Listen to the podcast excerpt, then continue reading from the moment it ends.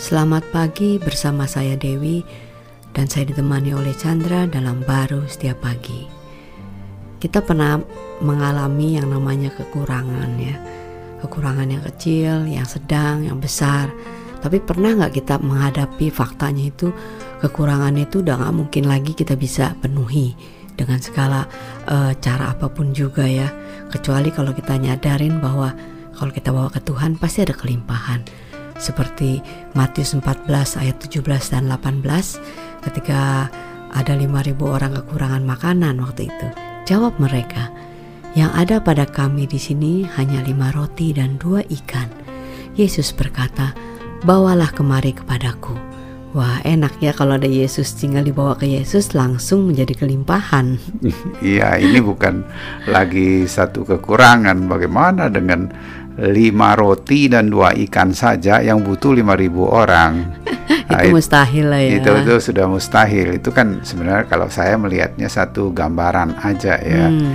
Uh, kehidupan kita itu uh, uh, kita coba berusaha ya tentunya untuk penuhi ya hmm. apa pun bentuknya. Tapi uh, sebenarnya sangat terbatas bahkan mustahil sih. Hmm, betul. Uh, kalau dilihat dari uh, kejatuhan manusianya kita gitu kan, hmm. sebagai manusia yang di mana ketika Adam jatuh dalam dosa dia sebenarnya uh, kehilangan ya kehilangan hidup dia dia harus menghadapi kematian kehilangan taman Eden hmm, yang semuanya yang melimpah ya yang melimpah sehingga ya bagaimanapun dia nggak bisa uh, dengan usaha dia dipulihkan kembali ya hmm. uh, rasa kekurangan itu ada uh, terus ada terus di hidup uh, yang namanya manusia ya hmm. dan terbatas maka itu itu hanya gambaran kalau kita datang kepada Tuhan ya satu-satunya jalan ya Tuhan hmm. Yesus datang sebagai manusia dia menebus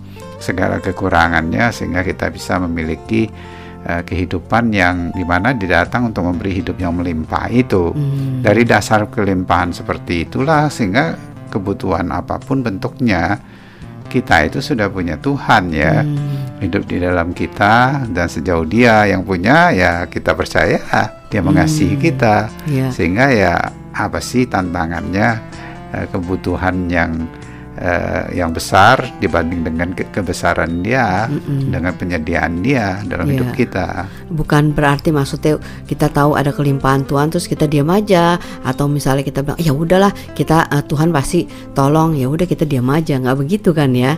Tapi yeah. ada sesuatu di dalam diri kita yaitu uh, hidupnya Kristus itu yang akan memberikan satu uh, wisdom kali ya hikmat ya bagaimana untuk melakukannya ya ya kita nggak diam aja ya seperti anak kecil lah dia punya bapak ya e, bagi dia e, bagi bagi anak kecil itu makanannya udah pasti ada bapaknya hmm. kecuali nggak ada bapaknya dia teriak sampai kapan pun dia nggak dapat kan hmm. nah, ini nggak usah teriak pun karena ada orang tuanya ya pasti sediakan hmm. orang tuanya lebih besar daripada kebutuhan makanan dia itu hanya gambarannya kan Betul. ini sama juga kebutuhan segala kebutuhan manusia itu ya kan selain nggak bisa dipenuhi oleh diri sendiri tapi jauh lebih kecil dengan penyediaan Tuhan yang jauh lebih besar hmm. nah itu yang uh, kita percayai di dalam Kristus itu hmm. ketika menghadapi segala situasi kondisi yang tidak mungkin lagi kita penuhi tapi di dalam Dia jauh lebih besar. Amin. Jadi kita perlu menyadari bahwa hidup ini memang kita kurang tanpa Tuhan ya. Tapi kita datang kepada Dia, di situlah ada satu uh, hidup kebebasan di dalam kita uh, memenuhi segala kebutuhan hidup ini ya. Ya sebenarnya tantangannya bukan besarnya kebutuhan yang hmm. harus dipenuhi dengan segala usaha kita.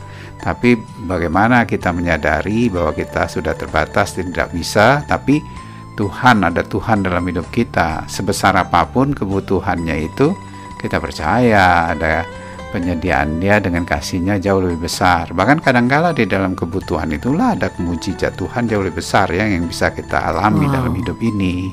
Amin. Amin